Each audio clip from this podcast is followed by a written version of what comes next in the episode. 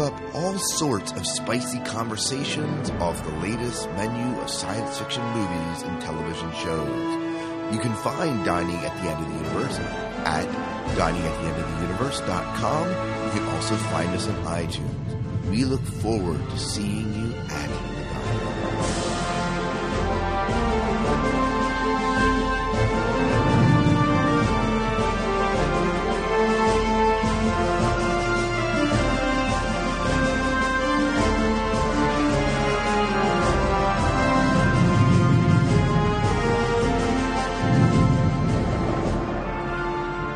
Welcome to Dining at the End of the Universe, the podcast where we tonight are talking about fan films, Star Trek fan films. Star Trek fan films. My name is Scott. And I am Miles P. McLaughlin. Yes. Hello. Yes. Not to be confused with the other Miles P. McLaughlin. From the other universe. Yes, from the parallel universe in Fringe. Yes.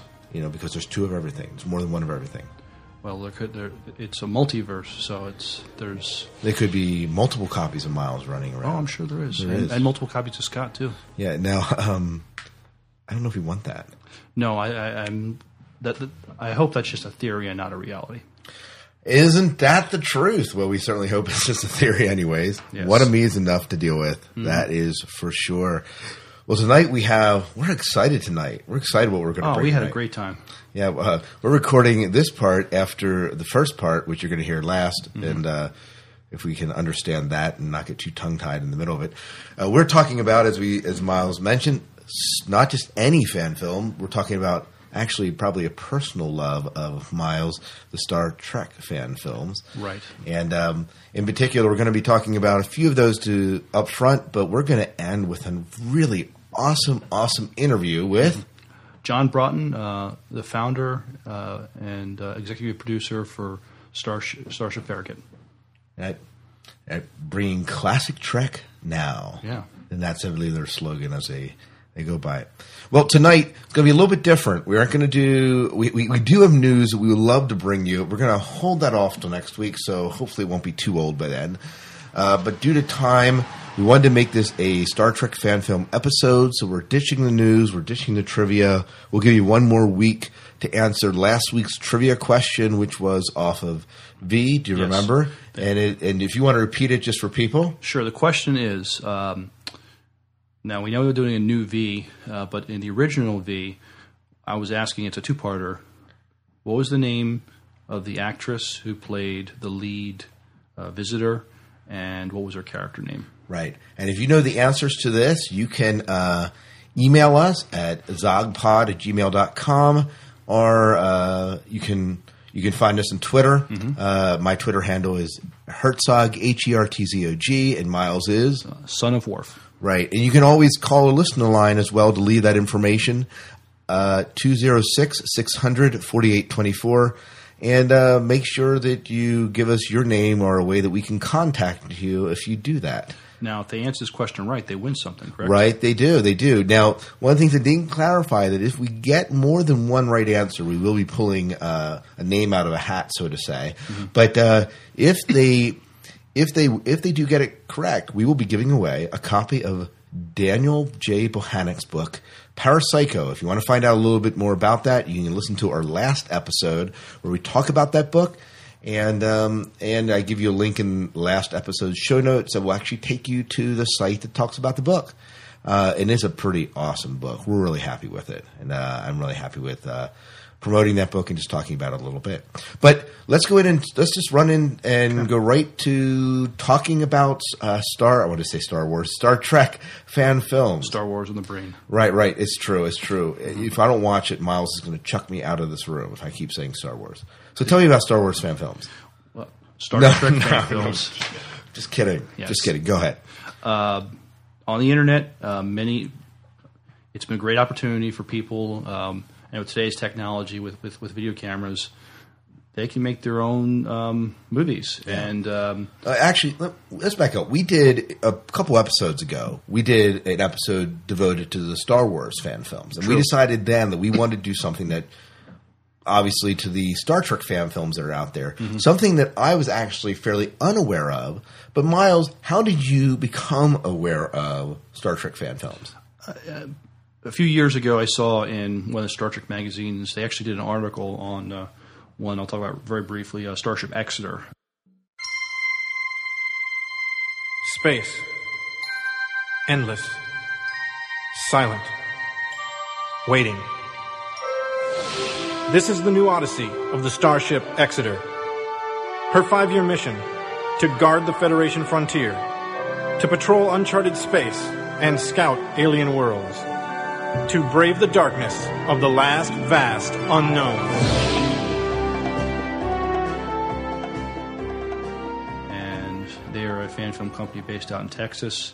They've put out um, one film, and they have a film that's almost partially completed, um, but you can see them on their website. And uh, it's based different captain, different ship, different crew, but based on the original series. When you watch this, it'll look like, and, I, and as I say this, it's not to be uh, belittling it. It's actually you know, something artistic about it. It looks like you're watching a spin-off of the original TV series. If Right, Gene right. Roddenberry decided to make another Star Trek um, show, then th- this this looked like this could have been it. So, um, So we're otherwise very well done. yeah, I thought it was I thought it was very well done. Um, but as far as the um, when I say it looks, it, it really does look like the original as far as even the exterior shots um, and just the way it, it appears. Uh, it, it looks like it's it, you're watching something from back in the '60s. Uh, that, I think that's their artistic choice is just to you know honor how, how it was done back then. So they have one one film out. They have yeah, they have one film out. They have another film that's released in three parts. The fourth part I don't believe has been re- re- released yet, but you could see that online. And eventually that'll be one complete film Yes. when they do that. Yes. Now, uh, tell me about the first film. What, what was it like? It was what, what was called- it, what was the story about? it was called uh, the um, uh, the Savage Empire, and um, it involves Klingons. It involves Andorians. They go to the Andorian homeworld, and um, they beam down to meet uh, an Andorian leader. The crew gets kidnapped, um, but they escape. Um, they introduce uh, the character of. Um, uh, of Chang, who is a character from the Star Trek movie Undiscovered Country, um, but uh, so yeah, so that, that's so their first project was called the um, the Savage Empire. Um, their new one, the, the one that they have, the, that's not quite in completion. is called the Tressaurian Intersection. All right. And uh, you, if you Google Starship Exeter, or just if you go to uh, Wikipedia uh, and put Star Trek fan films, it'll give you a good listing of what's out there, and probably have links uh, set up for it. Right now, I'll put a link in the show notes as well for the Exeter. Okay, All right. great. And uh, and uh, we already we're going to be talking about the Farragut uh, films that, that we mentioned earlier, Right. A little bit later on with with uh, with John here in the interview. Mm-hmm. So let's not necessarily talk about his fan film, but he will make reference to a lot of other fan films that we're going to mention here. Mm-hmm. Uh, what's our next one, Miles? Um, I will deal with what's called Star Trek of Gods and Men. It's said if you move but one grain of sand, you run the risk of altering history.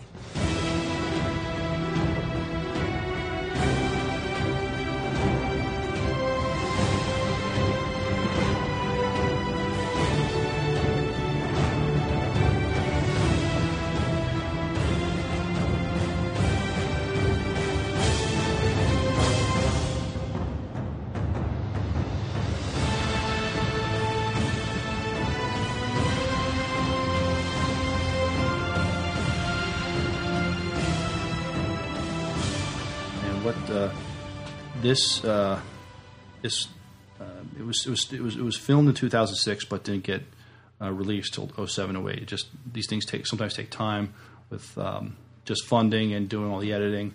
But it's a it's a three part uh, unofficial Star Trek fan uh, mini series, and it contains many cast members from uh, different um, different Tra- Star Trek series. Uh, many of them from the original series. Um, the actor who played John Harriman, uh, Bueller on Fer- Fer- Ferris Bueller's Day Off, he was in it. Um, they've had some a couple of a couple people from Star Trek Voyager. Actually, Tim Russ, the guy who plays Tuvok, he was the director of this. And um, Chase Masterson, who played Leeta, she plays a different character on this as well.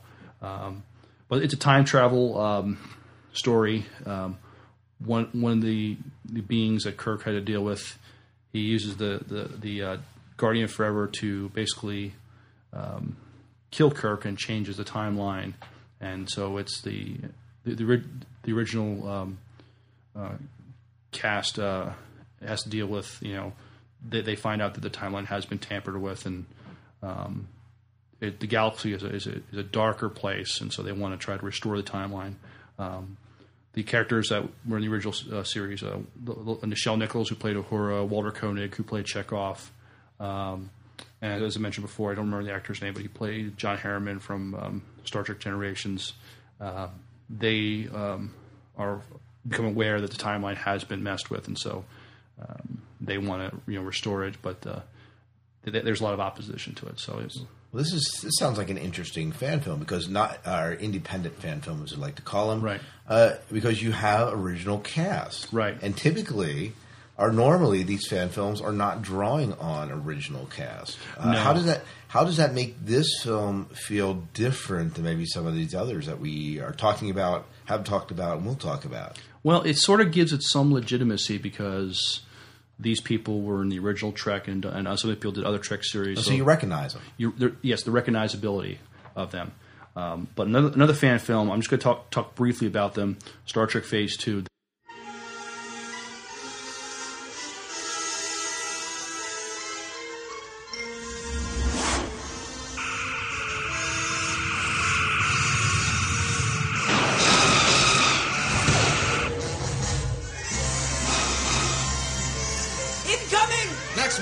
Maximum power,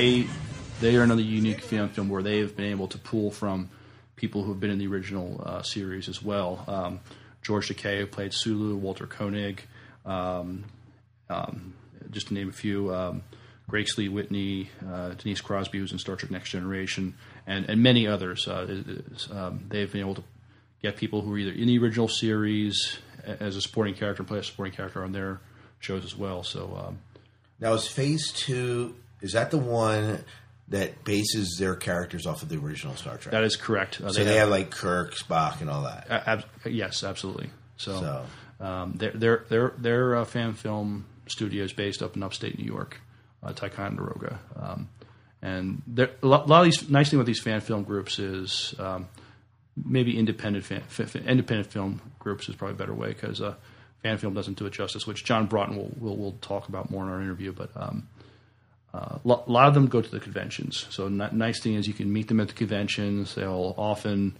uh, maybe have a TV and, and, and show um, show parts of their fan film or show all of their fan film. But you get a chance to talk to them, and see what they're doing. But the bottom line is there's some there's some really good entertainment out there on the web, and it's free. And if you're a Star Trek fan, Star Wars fan, maybe some other genres out there, uh, it's out on the internet, and you, can, you can watch free. You can download it.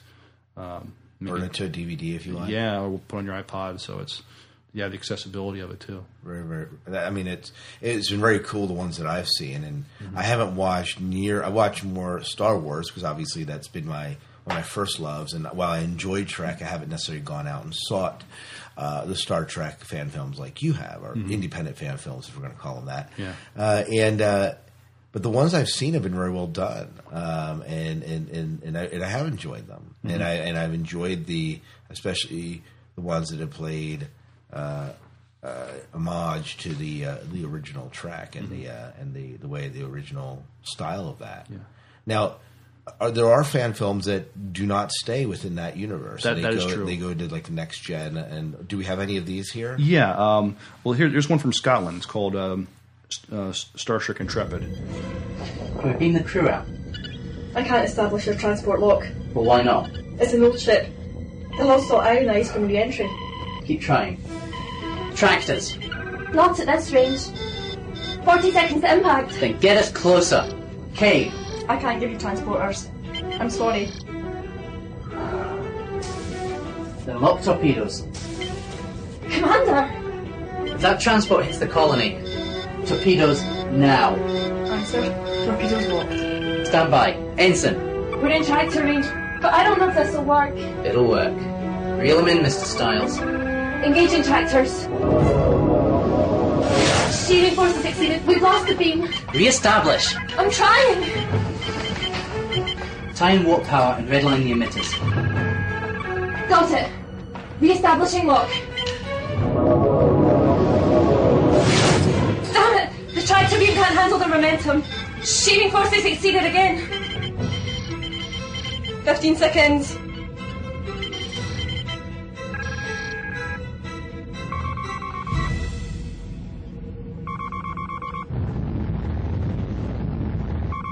Fire torpedoes.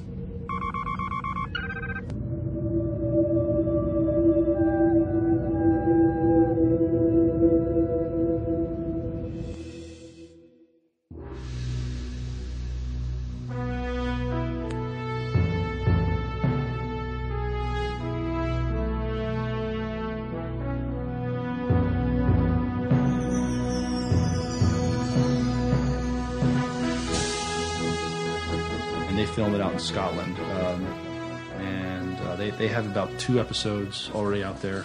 And um, the guy who played it, uh, he, the captain, um, he's also he's also been seen doing other other fan films also.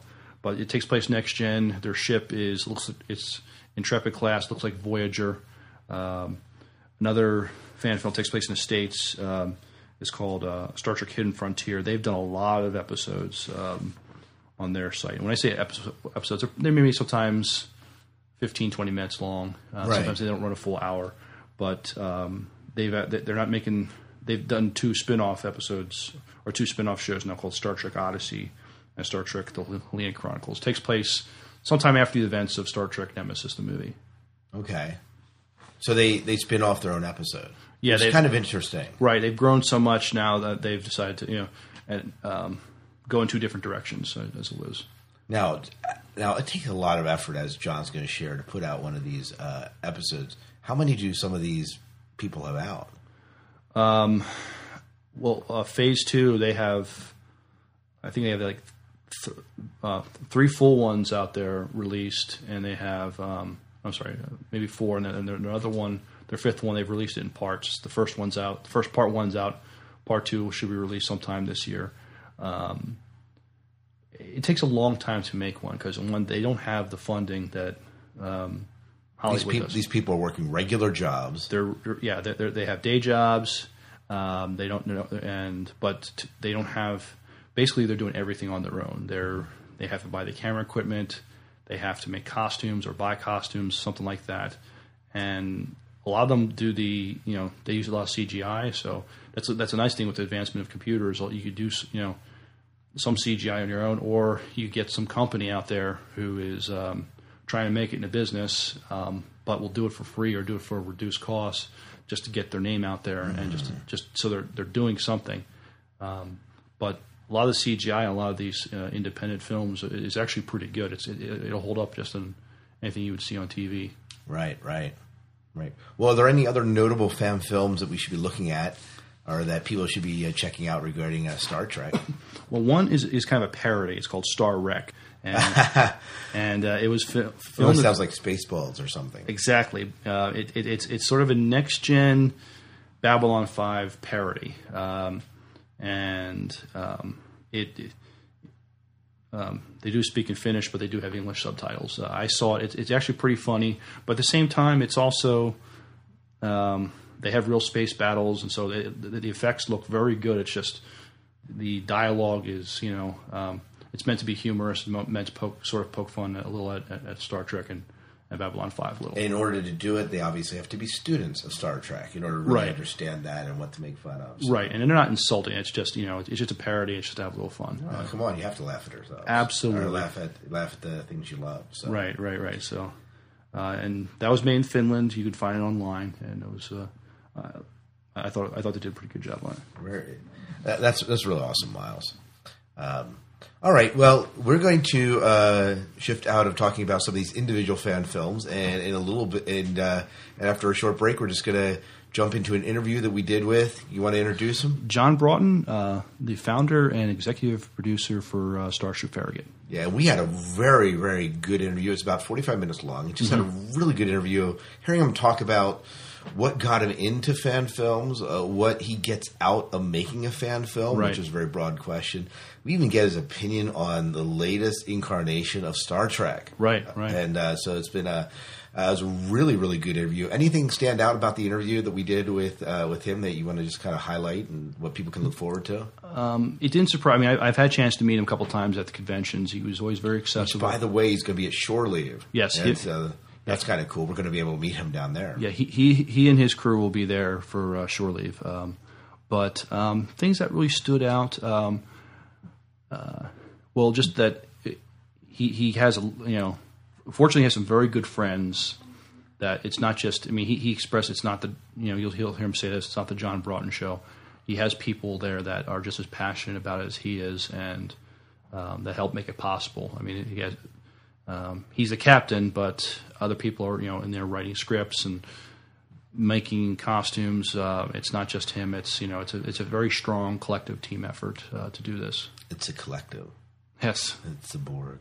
the Borg are helping out. Yeah, the Borg are helping out. But it's it's really cool. We had a really good interview, and so I guess without any further talking, let's go ahead and give them the interview. I think this is where we're going to close out the show. I- yeah, uh, well, and we'll, we'll do the. Uh, it'll be the interview, and then we'll just end with some beautiful Farragut music or something Excellent. like that, and. Um, and uh, it should be good. And we'll see you next week. Don't forget to call in on the trivia question if you know the answer to it, or to let us know the answer. And uh, if you have anything you want us to talk about in future shows, let us know. But we're going to give you Okay. the Starship Farragut. So for now, good night and good luck. And uh, we'll see you next week. Enjoy this interview.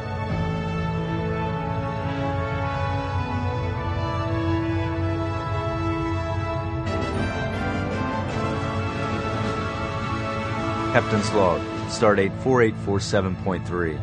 The Farragut has been ordered to the Akasa system on a mission that exemplifies the best nature of our Federation. The only inhabited world is an icy moon orbiting the gas giant Solon. The Soloni, an ancient race of scholars and historians, have kept themselves at a distance from galactic politics and alliances for centuries. Now, for the first time, they have invited the Federation to meet with them.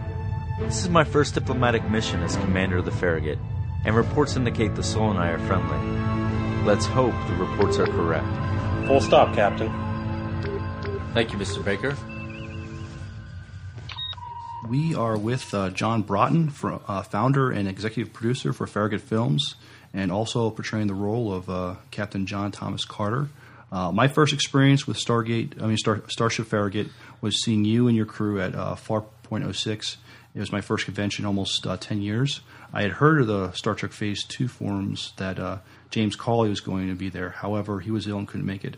I did, however, uh, have the pleasure of meeting uh, John Broughton and his crew from uh, Starship Starship Farragut. You guys were able to have a room and share that with the folks about your first project. I remember you had a teaser video showing, and at your booth you had some hand props you guys had made phasers, communicators, tricorders. I must say they were very authentic looking, and I really admired the uh, also the uh, the original series phase pistol that uh, phase rifle. I'm sorry that. Um, uh, uh, Paul uh, Sieber had built and designed after fashion from the, the original series phaser pistol. The year after, I had the pleasure of seeing the premiere episode, The Captaincy, at uh, FAR.07 with a large group of fans. Even though I was just a fan, I felt a proud moment with you in getting your first film off the ground. The next year, I went to Far, Farpoint, and Paul Sieber was gracious enough to give me a DVD of For Want of a Nail, which I enjoyed very much and thought it was just good Star Trek. Uh, so, John, I hope uh, I didn't give too much away, but uh, tell us about yourself and your film company, Farragut Films.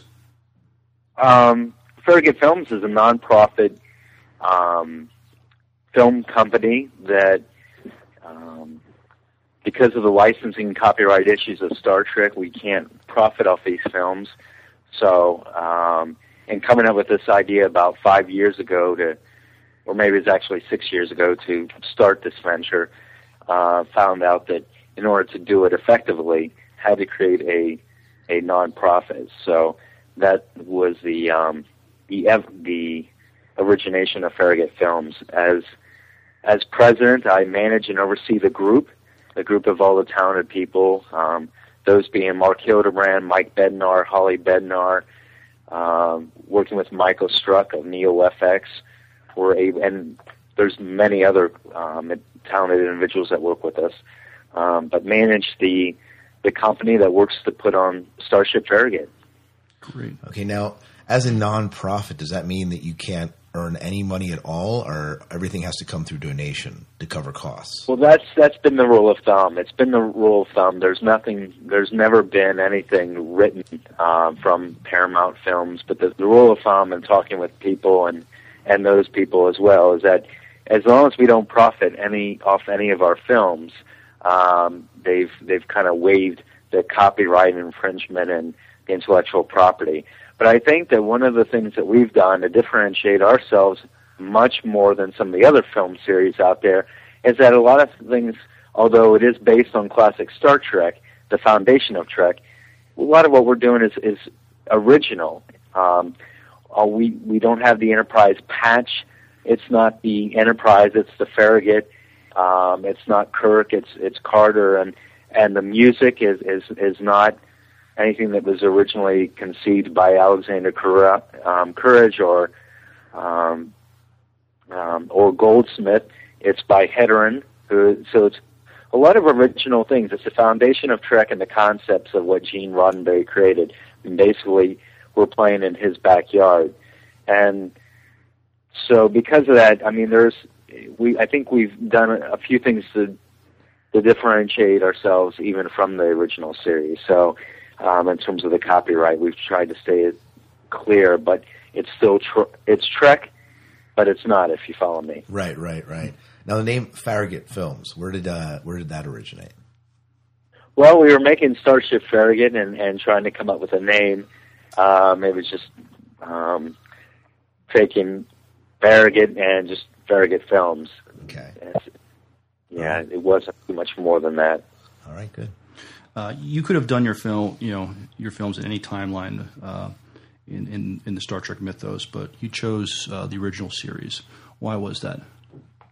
Well, I'm I'm a big classic Trek fan. I always have. Um, you know, even when Next Generation came up, and I, I grew up uh, with Next Generation. I was about the same age as Wil Wheaton. I think he is exactly almost to the day about six months older than me, and um, so in and I think when I was a freshman and, and um, high school, seeing him grow up, but I never really. I mean, I appreciated the Next Generation series, but always loved classic Trek, and I grew up with it as a kid.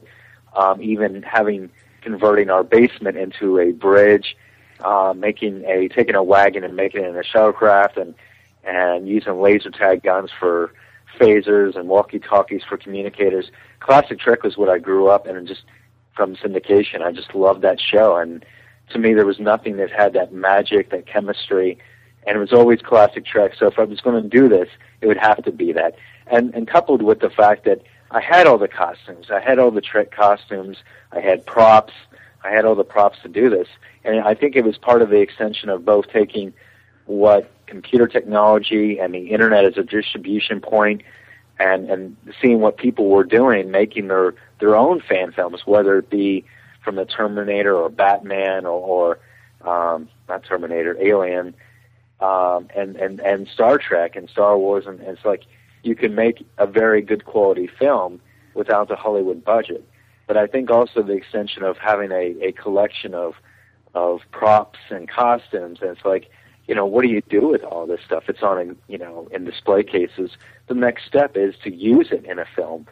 So um, that's that's kind of where it went. Um, and I pulled in my family and best friends to help kick off the project. Um, so it was always TOS. It was never a question that would be next gen. And I think the fact that it is TOS it, it, it gives us some advantages because the set, sets are pretty straightforward as well as the costumes.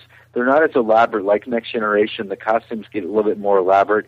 Sets get more elaborate and more detailed. Um, where Classic Trek things a little bit more simplified. Cool. Well, what I liked about you know seeing some of the things you've done, some of the things that Phase Two has done, and Exeter, there's still it showed there's still a lot of life left in the original series. There's still plenty of things to explore, many stories yet that uh, to, to, tell. So uh, you know, uh, yeah, I'm, I'm, glad you chose that direction because I've seen I've seen what you've done with it, and um, you, you, know I, I, I've liked what I've seen so far from you guys. Well, thank you. Yeah. Now, did you have a defining moment or something that said, you know what?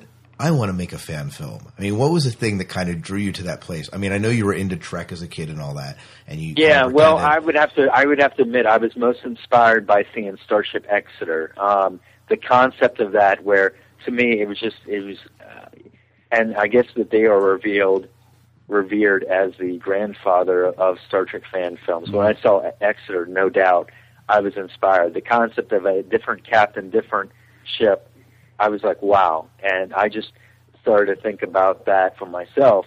And it just seemed so, so kind of like, like straightforward. I was like, you know, I had an epiphany when I saw this stuff. I'm like, oh my God. Because up until this point, everything was based that I had seen was always based on Kirk, Spock, and McCoy of the Enterprise. And, you know, other people were kind of doing that. And when you see that, you can't help but think, it's a parody because only, in my opinion, only William Shatner can play Kirk and, and right. Leonard Nimoy, Spock, etc. And to see other people try to play it, it comes off as very parody. But if you take the concept of a different ship, different crew, and different adventures, you can put those people, different characters, and there's instant buy-in because you don't have anything to compare them to. You've never seen this captain, you've never seen this first officer, right. you've never seen this engineer.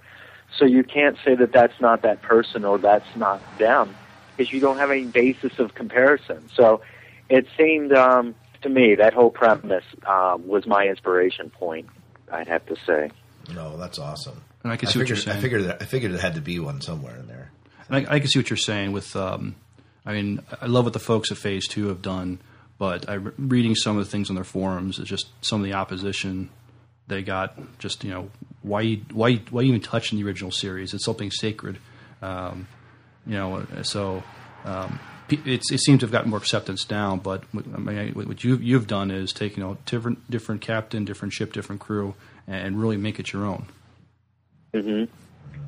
And it's great because and and one of the things I've really tried to do with the Carter character is make sure that he isn't Carter. I mean, in some of the episodes, I wanted to show that there's difference. I mean, he um, for example, I mean, he, one, he, he grows, he has facial hair. His hairstyle is much different. But even in the fighting and and a rock in a hard place, it was a. I mean, Carter can fight, um, but he fights differently. And then at the end, it was by luck. I mean, he's saved by, uh, you know, the doctor. And I, I wanted to show you kind of different things. I don't think they would have done that in the original series um, where the final moment. Well, they might have done. I mean, Spock would have certainly would have saved him. So I guess I shouldn't say that. But there's certain things that one of nuances wanted to show differently. And just passing through, we have um, which we showed in, in public settings. We haven't. We don't have it available for public download, but we show Carter coming into a bar and he's kissing the cheek by this Orion officer, and then she walks away. And she's kind of. It's implied that he's dissed, and that's something that Kirk would have it probably wouldn't have showed on the series, although they kind of did that in the movie uh, with Uhura and him at the bar, him kind of getting this. But we wanted to show some di- things differently, and I'm trying to be very mindful that I don't want anything. I don't want anyone to show that he's playing Kirk. Um, in some of the scenes that in Exeter, Captain Garrovick, there was some fighting moves and stuff are very much Kirk-like, and I think even in the captaincy there was a few kind of Kirk kind of moves, but again, trying to show some differences that he is, and, and maybe they would have gotten the same kind of training in Starfleet Academy. So, but really trying to differentiate these characters. Um, Smithfield is very much, she's kind of got a little bit of McCoy sarcasm um, and wit, but she's very much different than than Scotty. I mean, this is um, um, she isn't afraid to say this is her ship, ship as she reveres it, but and she's not afraid to speak her mind. Um, and Tackett, the very much MacGyver-like uh, first officer, very kind of kind of quiet, but very much in the sciences. And um, I actually, I, pro- I mean, I should let uh, Mike Bednar speak more on his character, but these characters are very much their own. They're not they're not based off any of the original series characters. So I think that, and we've through through our four film efforts, I think we've done quite a bit to um, distinguish these people as being separate and their own. Now, when you now you, you mentioned that you've done about uh, your your four film efforts. What went into the planning stages? Who all was involved? Uh, maybe the core group of people is kind of involved uh, with like writing it and scripting it. And I know you're the executive producer of it, but um, but you've obviously had to do many other things being a fan film, right? Right. I mean, it is it is very much a collaborative effort. Um, we run it. Although I'm executive producer, we do have we have monthly producer meetings. We get together. We talk. We're all locally, so we get together for either lunch or after work or on the weekends and stuff. In addition to the regular meetings that we have, but when we so there's a lot of discussion, a lot of valued input from all the members. Um, I did put together a roadmap of certain episode ideas, and they were just synopsis of like certain episodes. And basically, we've made I think all of them except one, which is the Potemkin Pass Through, which will be our mirror mirror like episode. The um, and I think that there's one called Feminine Charms we haven't made. But basically, I, I wrote I, I put together a roadmap of episodes and a quick synopsis, and um, most of the episodes have been written by other members um, of our group. Mark Hildebrand wrote For Want of a Nail. Um, I started to work on the script for the captaincy, and then Paul Sieber pretty much wrote the wrote the script for that. I wrote A Rock in a Hard Place, and Just Passing Through was written by Holly um, Bednar. So um, some of the ideas are there, or I, I may have came up with some of the general ideas, but it's been someone else who's written the bulk of our episodes. So, but it's very much a, a collaborative effort. Uh, we would read a lot of it. We'll sit around and read some of the scripts, and we discuss. We'll brainstorm. Uh, so a lot of ideas are, in terms of the scripts, are discussed internally. Can you uh, tell us? Uh, uh you, tell, can you tell us a little bit about each fan film you made so far? Now, maybe like a little bit of. You, you mentioned kind of a synopsis that you guys had worked on. Maybe just like a, an idea of what each one's about for our listeners. Yeah, yeah, um, sure. We've made four film efforts. Um, the captaincy was the first one that was our pilot, and basically, it's a rescue mission to save Commodore Broughton and on a planet called Diatama Three. Um, Klingons are involved, and it's a rescue mission. Um, um, that's the first one. Second one was for want of a nail, where a the Soloni, a group of scholars and historians, have invited the Federation to finally come back and speak with them. Um, during transport, a malfunction happens and they are hurled back to America's past and meet with General Washington and um, have to get back and Tackett and Smithfield work to bring the, the crew back.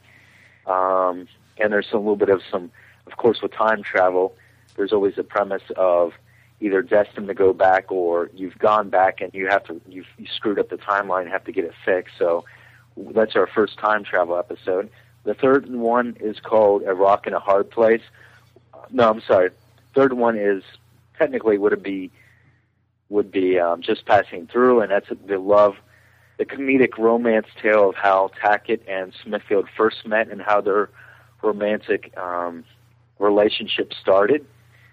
And then the last one is a rock in a hard place, which um, which was Captain Carter taking the shuttlecraft out with Dr. Bishop, um, a renowned scientist, to investigate a planet for dilithium um, mining, and the Klingons are there. There's some excitement, fighting going on, and um, but it does get that episode gives a nice indication of Carter as a fighter and as well as a lover. Um, so that's it. Um, our next episode we're looking at is called Damn the Torpedoes, and Mark Hildebrand is working on that script, which we plan to film um, in February of next year. Right now, we're focusing on getting our our sets completed. We have a lot of our sets done now, but we are finishing up the uh, bridge. We have the control center with the helmet navigation and the captain's chair. Now we're building the full bridge. So between now, which is, I guess you could say June, to the end of the year, we're going to be working on finishing that so that we can go into next year filming. So, but one of the goals from this project that I had was because we are locally, it seemed that we should be able to produce two quality episodes per year, two film efforts Okay. per year. Right. That was always the goal, and I felt that we could do it. And then when once I started getting involved in the time commitment, and you know, a lot of people think of this idea, and I don't think they really can conceive the amount of time and effort that's in one of these film efforts.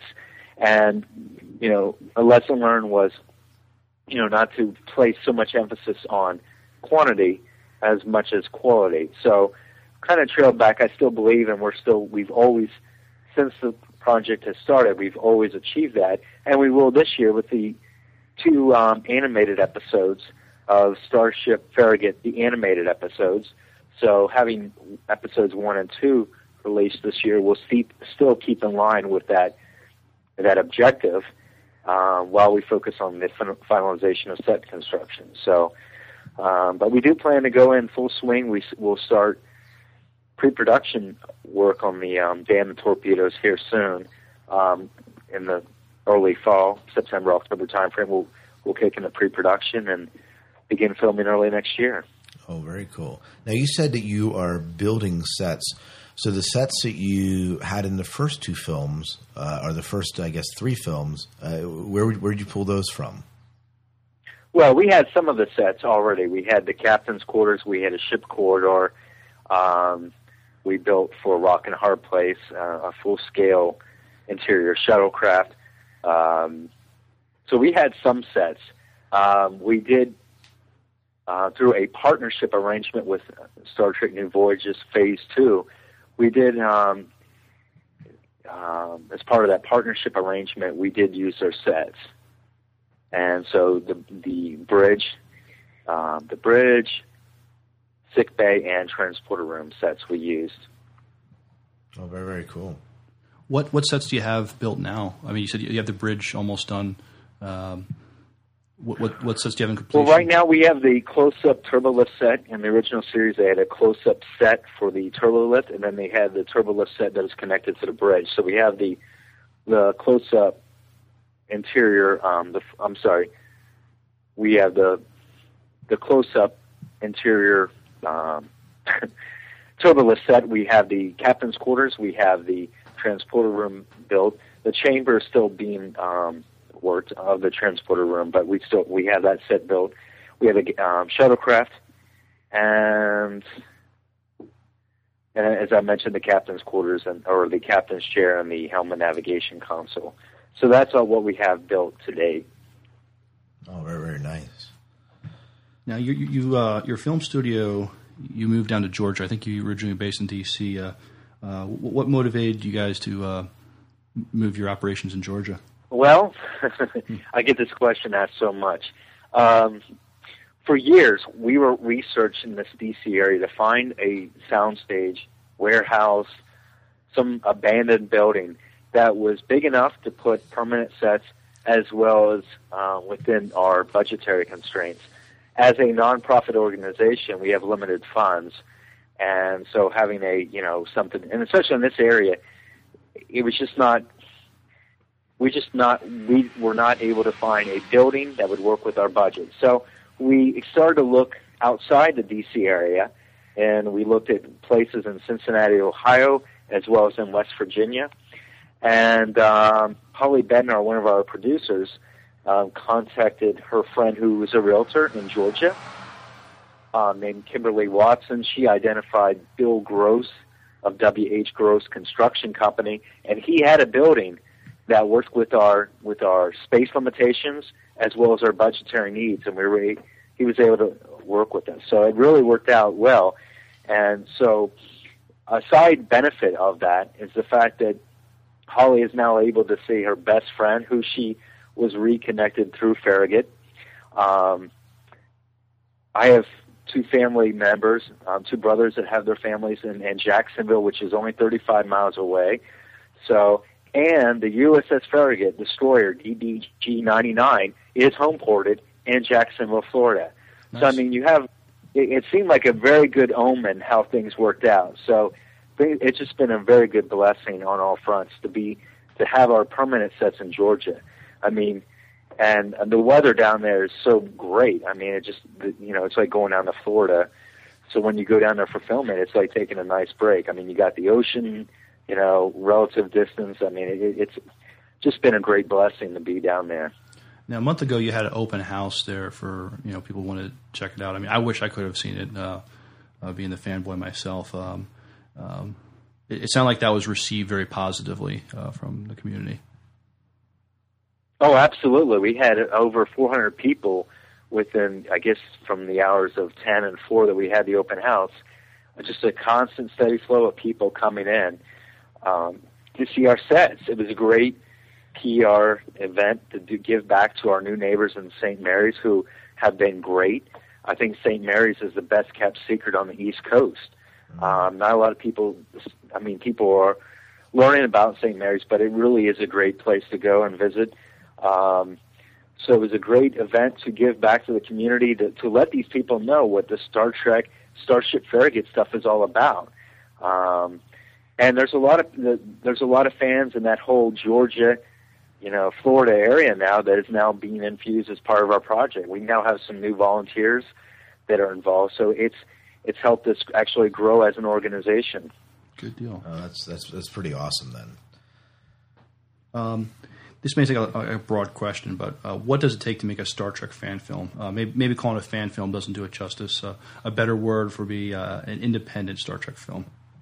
I agree. I, I kind of hate the word fan film. I mean, it is at the end of the day, it is a, a but in fan film, the the word fan kind of implies several things. It implies amateur. It kind of implies the geek factor. It implies some negativity about the work. But I think that as as you kind of are on the same page, it's a film independent film effort that is outside. We don't have any outside of Paramount, outside of the the industry, outside of Hollywood. It's a film effort that is it, you get all your funds. You're either putting up the money yourself or you're getting it through the donations of others that are supporting you, and you're able to make. You're trying to make a a um, a serious representation of Star Trek, and it's not an easy task. You had to, you know, write the script, get the camera equipment. Um, I mean, you you were the uh, one who spearheaded this project. Um, um, did, go ahead. Are you? Uh, I guess a lot of it is. Do you, so you just mentioned you raised the funds. How much? Uh, how much comes from fans? How much do you front? You don't have to give details on this as far as it goes, but did you have to, when you first started? Was a lot of that coming out of your own pocket?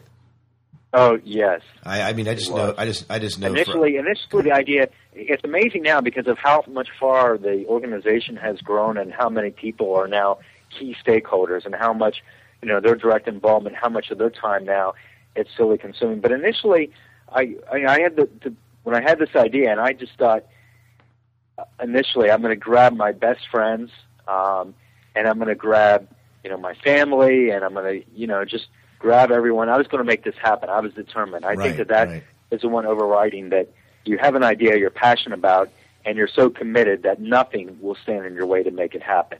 So with that, I was I was thinking, okay, I'm going to you know grab, and I had I had to take out a lot of money, personal money out of savings to buy even the camera equipment because I didn't know anything about camera equipment. And talking with camera operators, I didn't have much success in trying to get people committed, even offering to pay them. I wasn't I didn't have any good feeling, a good sense that they would show up on day one of filming.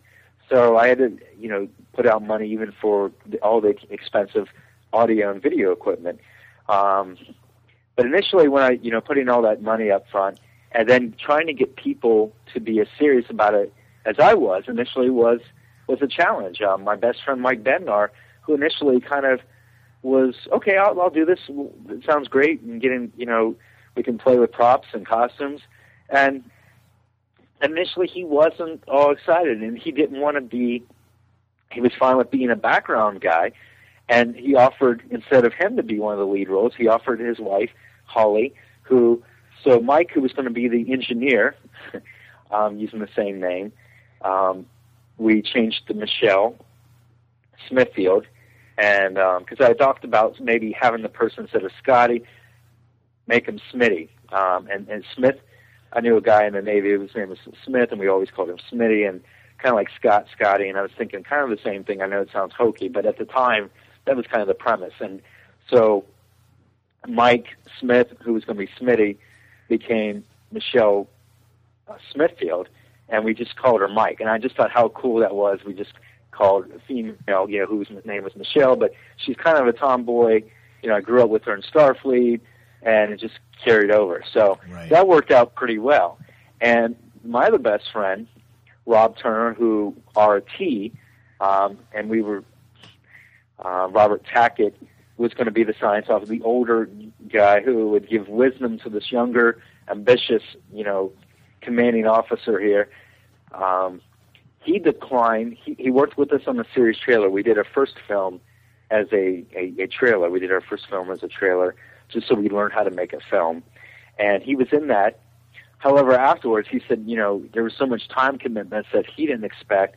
And moving forward, he kind he just gracefully backed out. And we've used him as extras in other film efforts, but he just couldn't, you know, dedicate the amount of time that was required for a film series like this.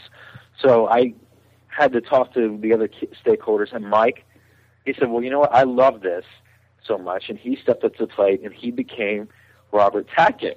Okay. So it really worked out really well in terms of how the characters started to come together, and um, the series is starting to. I mean, although this the, the series is more about these three characters, the series has kind of taken this interesting approach where the buddy system is, is actually more with Smithfield and Carter.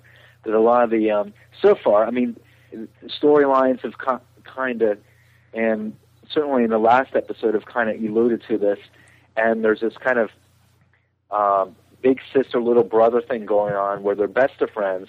They were never romantically involved. They grew up in Starfleet together. They're serving together, and she kind of does her own thing with the engineering department. It's her, she reveres it as her ship. It's not Carter's ship. It's her ship, and he kind of just plays with it, you know, and and drive takes it out for a drive. But she's still the parent of it. And Tackett is is more like he's kind of more there to make sure the ship while they're away. And some of the other storylines that we've been working have show kind of Tackett um, more as the um, the father of the ship. Well, Carter and Smithfield are away. At, um, are away. So we're showing a little bit more of some interesting dynamics. We've gotten a lot of feedback from fans that want to see more of the the Carter and Smithfield dynamic being explored. Right. I, I call it the buddy approach. Um, and I, I think that fans they seem to be very much receptive to it, and they've asked us to see more of that. So, um, and there's another storyline that's being worked that really has those two.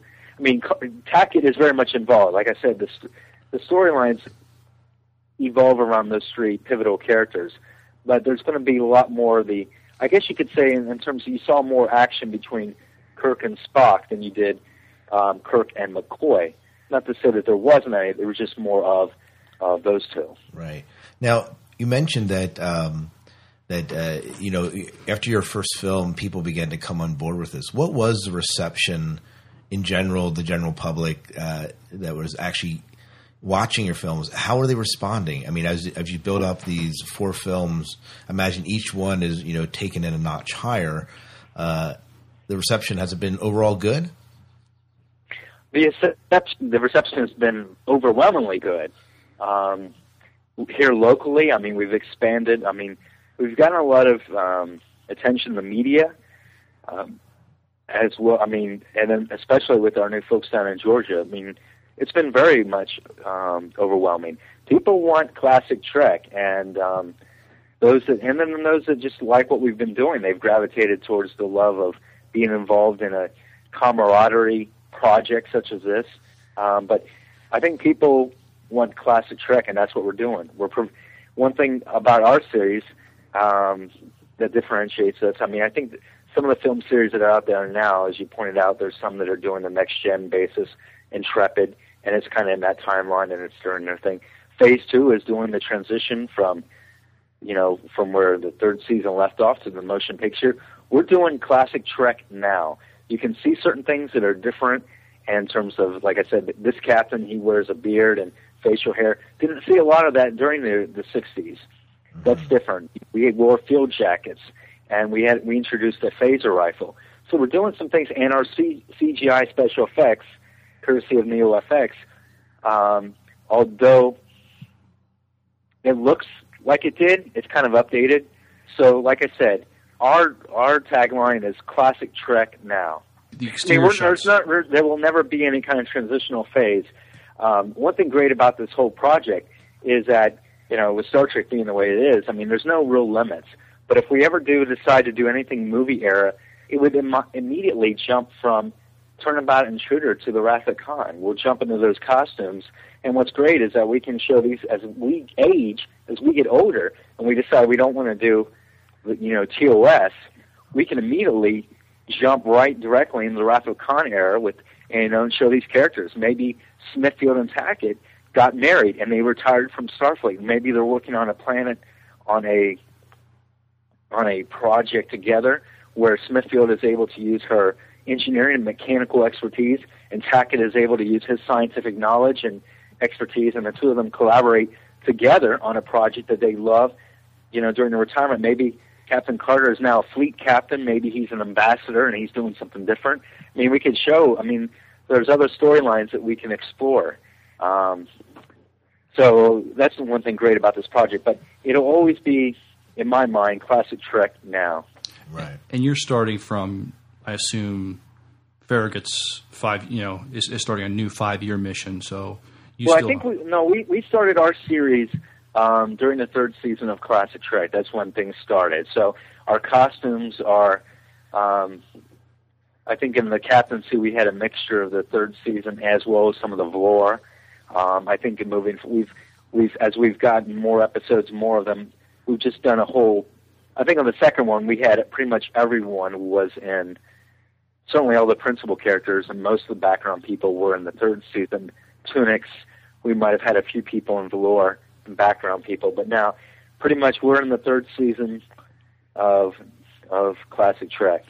What I was going to say was, I mean, for so you know, you, you have in timeline, you're about where the third season is in, in classic Trek, but with Correct. the with the, with the I think I, I looked at the Spectre of the Gun, and I think that's where I took the number, and that's where the captaincy starts, if I remember correctly. But is Farragut? I mean, for your story though, Farragut is just starting its it, or starting a new five year mission. Is that would that be correct?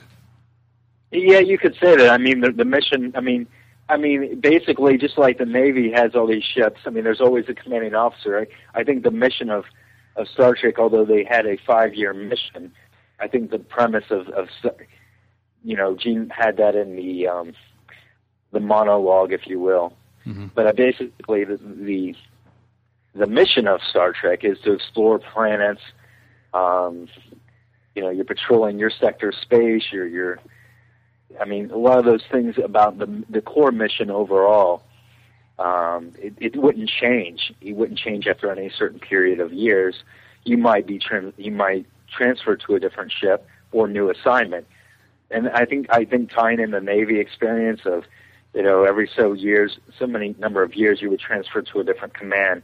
I mean, people retire, they move, they they go on, they they're assigned to different ships.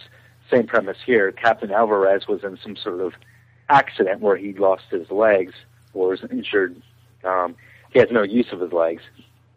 And then Captain Carter is now assigned the Farragut. So it's not, and we deliberately left out any kind of monologue. One, it would have been hokey and kind of parody. Everyone else has done that. It's it's not needed. Mm-hmm. I mean, people understand what you know what Star Trek is about. So I think one thing differentiating also about our series, unlike the original Star Trek, is Gene's concept was Wagon Train to the stars. We've kind of taken the Gunsmoke approach, where more fights and stuff. At least to like to see. It's it's it's got its own signature now as a series. I think. Now, for want of a nail, um, definitely at the end of the episode. I mean, and you, you touched on this briefly with with some of your newer projects coming. Uh, definitely setting up for a mirror universe episode. Um, can you give us any information about that, or do we need to wait till uh, um, that comes out? There may be, there may be, um, and it's there may be. I mean, it wouldn't surprise me if you saw a Mirror Universe episode where name of the ship was Washington. Um, that was great how that worked out. And more, I know there was some reluctance by the writer to incorporate that, but I mean, with overwhelming results, everyone loves to talk about that scene at the end where the the apple. It's so subtle, yet everyone that's a classic Trek fan knows what that's about. I mean, and it was um, I had goosebumps very when I saw it. poetically and beautifully done. Yeah. So you might you might see that. I mean, there, like I said, the Potemkin pass through the the synopsis that I wrote for that and was was going to be our mirror universe episode, but um, we'll see. That's all I can say. We'll see. Stand by. Yeah. Now, now, what do you personally uh, get out of making a fan film? I mean, beyond the joy of putting out a, a product here, what uh, what excites you about it? there's the creative aspect. I mean, initially there's the creative aspect of coming up with a story and making it come together. A lot of these are just ideas, not just in my head, but in other people. So there's the creative aspect of forming this whole story. You want to make it. I mean, you want to make it enjoyable, charming enough. You, I personally like them to be self-contained and not serialized. What I get out of it personally, at the end of the day, you can make an episode that will stand on its own that will be indicative of the quality of classic Trek. Right. For example, for Want of a Nail is so beautifully done, and Mark Hildebrand owes a lot of credit to that success of that episode. Um, and it won a, a you can take so many things. I mean, if you took out the Farragut characters, you could in, you could replace them with characters from um, the Enterprise, and that story would still still do well. Absolutely. Um, it, it, it, it's it's so well done in terms of being a true classic Trek episode. At the end of the day, when you make something of quality and um, it's enjoyable and there's a believability aspect and you can watch it and so many things come together and um, there's so many aspects to comment on that question. Right. I'm sure Um, that's a loaded question. You could probably talk. Uh, we could do an entire episode just on that. I'm sure. And I think also the fact too with the internet, I mean, once it's out there and people have it, people have it in their homes. They, I mean, we've given out so many DVDs. I mean, even in the last few months, we've done a lot of promotional efforts, um, helps um, help promote the new film, and we've attended to functions, and we did the open house event, and we've given out hundreds and hundreds and hundreds of DVDs. Starship Farragut now exists and something tangible that people will have. And we're already having new fans, kids, and other people that are in the Starship Farragut. They're following us and they're, they're fans just like Star Trek. So now you have this new fan base and people love and appreciate us. Mm-hmm. It, it's almost getting to the point where, you know, people appreciate us almost as much as they appreciated the original series, if you follow me. I mean, it, Right, it's something right. that has evolved into something much more than I think any of us certainly expected um, from the initial ideas of you know grabbing fans and friend fans, I mean friends and family to make something you know classic Trek, and and now it's just materialized into something Right. just you know. Uh, with that being said, what do you think the future of independent fan films are? I mean, how does that relate to the uh, big picture? You know, that's that's a very good question because the internet has provided such a, a revolution with computer technology and the internet. It's such a, a film revolution at this point, where, like I said, people with a, a low end camera and good video editing software um, can make films and of anything, any sort, whether it be, you know, Alien, Batman, Star Wars, whatever, and they can put it out. And as people get much more sophisticated, I mean, it's a whole internet, it's a whole film revolution right now, and the studios don't know, in my opinion, don't know what to make of these independent film efforts. They, you know, there's they I don't think they know what to do. I mean, it, I believe it is kind of copyright infringement, but it's done on the basis of the love of the product. So you have people that support you. You really can't shut them down because it's not good PR. Um, you don't want to alienate your fan base. So it's like, what do you do? They're not making money, so you kind of you kind of look the other way. But it's someday. I mean, it's going to be interesting. I don't know how it's going to what the um, I think you'll see more of them. You're not going to see less of them. And so you know the courts, in terms of if anything, um, you know, there's been ideas that people have talked about. Maybe this would be franchised, just like a licensed pocketbook novel would be. But um, I don't, in my opinion, I really don't see that happening. Um, people that I spoke with, I, I just, you know, I, I don't see that happening. But you know, it's it's going to be interesting how it plays out. I don't think it's going to go away, and I don't think. Um, I think as long as people are honest and they're not making money off of it, and people aren't frauded and, and such, and people are, you know, you're not bashing the studios and such. Like, you know, maybe they'll just keep going the way they are now. But um, I haven't seen anything definitively, and it doesn't look like anything will be anytime soon. It does put We'll the, it does put the uh, it does put the studios in a bind though. I mean, you guys are making films and people are you know gravitating to them, and uh, you know, and even though even though you're not making money, it's it's you know if they're gonna go online and watch a film, that's taking away time that they potentially could be in, either investing financially or time wise into the original or the extended universe of of Star Trek. I mean, in terms of their time investment looking up something, I don't, I don't know how much of that time is, you know, deferring away from, I guess, a paid venture on their end. But, or, I mean, there's nothing to stop the studios from taking the concept of what, what we within Farragut Films have done, as well as others, you know, redo it. I mean, the people still love Star Trek, and they've rebooted this, and I think they rebooted it successfully. Those that like classic Trek, and that's that's pretty much our core audience. Yeah. Uh, those that love, I mean, you have, I mean, we're we're not trying to do any of the other spin-offs. I mean, it's it's classic Trek, so um, in terms of quantifying that that particular audience, um, I think it's a large one, but in the grand scheme, maybe not so much as the mainstream audience of just I don't know. I, I think also the original, you know, like Starship Farragut Phase Two, maybe have been some of the inspiration by from the from the studio execs to do a original series uh, film. And I hope you don't mind me asking this, but uh, I assume you've seen the new Star Trek movie. Um, what did you think of it? If you saw it, Oh, I, I've seen it three times. Um, I guess that tells us I, something. I loved it. I thought for a main, I mean, I'm still a classic purist Trek. To me, I went in very positive thinking, even when I heard that, you know, a year or two ago that they were going to make this, they were going to make a movie and such.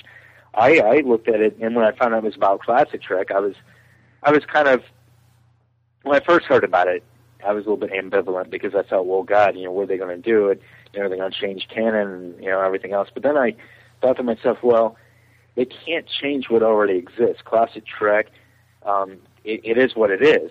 I mean, I, no one's going to come into my home and you know raid my DVD library and, and take all the you know episodes of, of Trek. They exist. They're out there. It's known. They can't change my, you know, they can't change it. Now, well, they can't take it away from me. I guess that, that's Right. a better way of putting it. And I thought what they did was very respectful in the sense that they created a, although they rebooted and such, they made a point to say, well, it's an alternate timeline. So, and that I think that did that did a lot of things. One, it it gave uh, appreciation, and respect to the fans, and two, it it made it very easy for them to create new stories. One of the things I'd read up on one of the news magazine articles about Star Trek and in conjunction with the new film was Ron Moore said it that when they were writing all this, it got so point with all the spin-offs with Next Gen and Deep Space Nine and Voyager and such, and I guess Enterprise as well, that they were actually limited. They were boxed in uh, because ideas that they would come up would actually, you know, would, would have was already done, or it was you couldn't do it because it goes against canon, and it just. So I said, why, you know, so for them to come up with this idea, and they threw canon out the window, it opened all these avenues of story ideas. So I, I, I watched it. I, I've seen the film, I mentioned three times, and I'm sure I'll probably see it at least one more before it, it leaves the theaters. I thought it was a good film. I thought for the just entertainment value, a lot of action. I it was great. I mean, a lot of comedy. Um, I thought it was well done. I thought that they did the best. Let's say, uh, I, I thought that Paramount and the J.J. Abrams team did the best that they could do um, with a very challenging franchise because you're looking at something over 40 plus years, many TV spin-offs and movies, and they took something um, as beloved as Trek, and they were able to. Um, I thought they did a great job. Yeah. So I, I, I liked it. Yeah, we, we we enjoyed the film too. I, th- I, I was very satisfied with it. Um, I know there's a vocal, a small but vocal group of haters out there, but um, um, no, I, I really liked it. I, I'll sure I'm going to see it again before it leaves the theater. I think the most important thing is that I left entertained, you know, entertained by, you know, original Star Trek again in some ways. You know. Yeah, and, and what's good about it, I think the the fact that they got younger actors and they they they, they did change the timeline. Kirk was when he assumed command, he was 34. Um, he's now 25, or he's in his mid late mid 20s, I guess, 25, 26, whatever. So now that these characters are younger, they can do a, a series, you know, series of films. And like I said, canon is thrown out the window.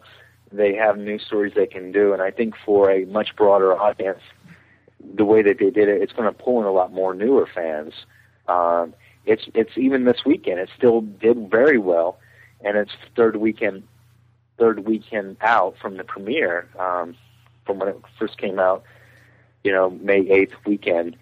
So um, it's still doing well. People, I mean, I know that Paramount folks are already, you know, talking, you know, script two and and these these people. Like you said, you left entertained. Very good film. Yeah, absolutely. Well, I believe that's all. Yeah, John, I, we're, I guess we'll wrap this up. Uh, thank you so much for uh, uh, spending some time with us, letting us interview you, and uh, um, yeah, we really I'll hope- appreciate it. Sure, I, I, would, I would encourage you to seek out other people within our project. Um, we have other dedicated people within Farragut Films that could speak to um, a variety of different issues. Mike Bednar, in addition to being producer, actor, he's also a, resident prop maker.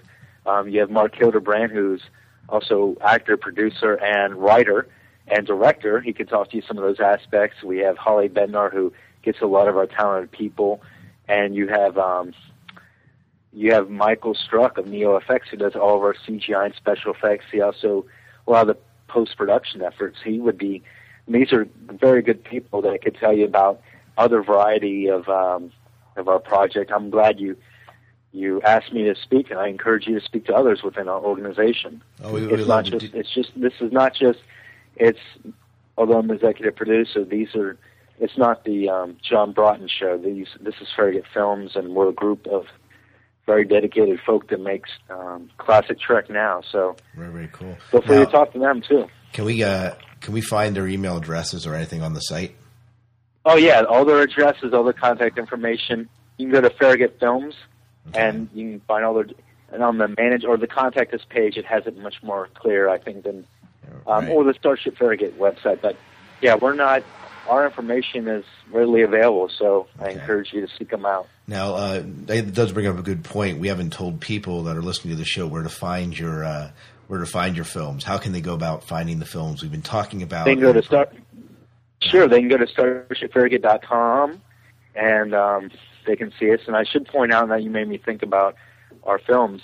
There's also the Farragut. Um, I think it's farragutanimated.com, which is the animated version of our live action series. So we're the only fan. We're the only film effort of Star Trek to have both a live action as well as the animated version. So check that out. Both Power Source, I think, is the first one, and that's going to be out. Um, I think sometime in June, several weeks from now, and then we have the other one that, from what I'm before the end of the year, the um, other one, the Needs the Many, would be out. But Michael Struck is, from NeoFX is spearheading that effort, and I, you might want to really consider speaking with him because I'm sure he would have a lot to tell you about that whole project. Um, you know, going from live action animated, you know, what's involved in the process. Um, you know, instead of filming, you're or you know, you're now sitting in front of a microphone and speaking. So it's a little bit different, but um, you can do a lot more creatively as well. So. very will you be at uh, Shore Leave uh, this year? Yeah, Starship Farragut is planning to be at Shore Leave. Okay, Or we're going to, we're going to be at the Wrath of Khan convention this weekend. Um, it's a film festival as well as a convention, sci-fi convention uh, down at Panama City Beach. Where's the Panama Beach City? Yeah, Panama. Um, Something like that. yeah. All right. Panama City, Florida. Um, Great. So, Well, we're going to be at Shore Leave, so we'll make a point to introduce ourselves and meet you there. oh, great! And you can you can definitely um, you get some face time with the the producers and actors of Starship Farragut there. Hey, who knows? We can, maybe we'll do some uh, interviews right on the spot there then. That would be great. All right. Well, thank you so much for spending time with us tonight. Yes, John. No, no problem.